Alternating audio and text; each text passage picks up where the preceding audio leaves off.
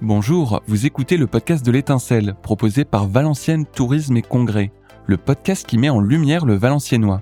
Bienvenue dans cet espace de découverte, où nous vous emmenons à la rencontre de celles et ceux qui font vibrer le valenciennois. Dans cet épisode, nous partons échanger avec Marie Fortuit, metteuse en scène et comédienne, membre du pôle européen de création du Phénix, scène nationale à Valenciennes. Je suis Marie Fortuit, je suis metteuse en scène, euh, autrice et comédienne.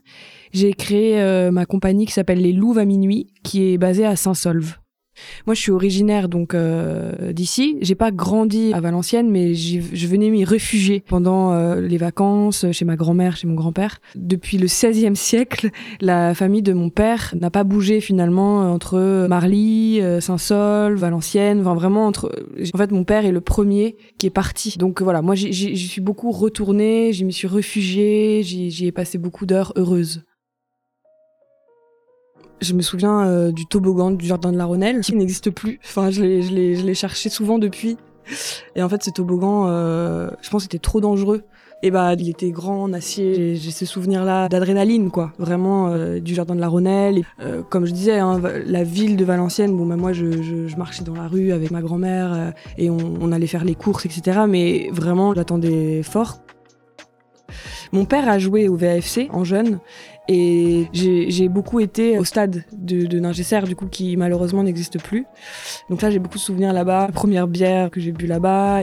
Après, c'est sûr que moi, j'ai un peu une Madeleine de Proust avec le stade Ningesser et avec l'ambiance que j'ai vécue là-bas. Après, euh, tant mieux que ce nouveau stade soit là maintenant et tout ce qui permet aussi en termes d'infrastructure, euh, ce qui a été construit autour aussi. Enfin, c'est super précieux, quoi.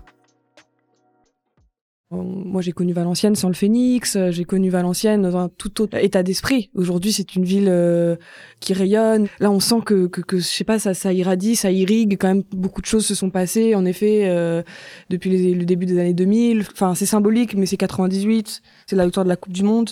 C'est aussi l'arrivée du Phénix. Enfin, après, forcément, pour moi, ça a changé beaucoup de choses, mais j'ai l'impression que pour beaucoup de Valenciennoises, Valenciennois, ça a été aussi un point de bascule, quoi.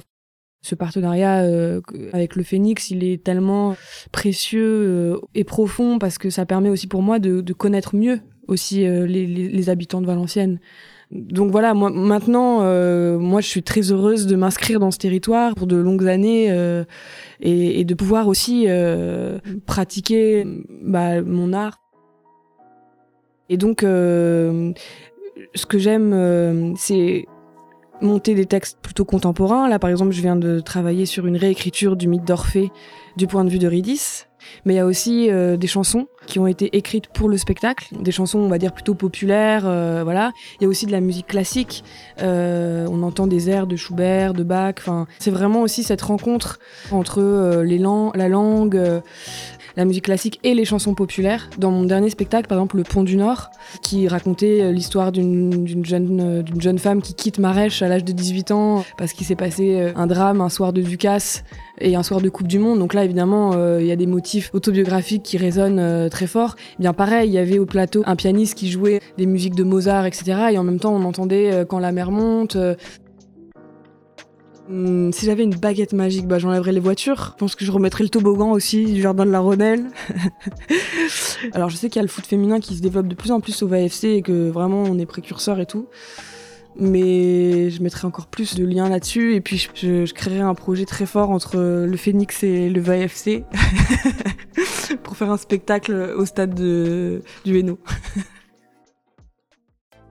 Merci d'avoir écouté le podcast de l'étincelle, le podcast qui met en lumière le valenciennois. Si vous souhaitez en savoir plus sur les artistes que nous avons rencontrés ou découvrir d'autres talents, rendez-vous sur notre site web tourismevalencienne.fr, rubrique porte-parole.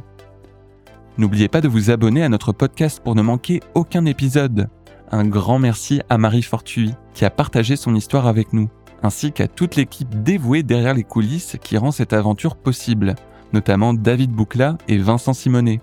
Le podcast de l'étincelle est un podcast de Valenciennes Tourisme et Congrès. Cet épisode est réalisé par Louis Duruflet et Michel Rommel du studio Flamboyance.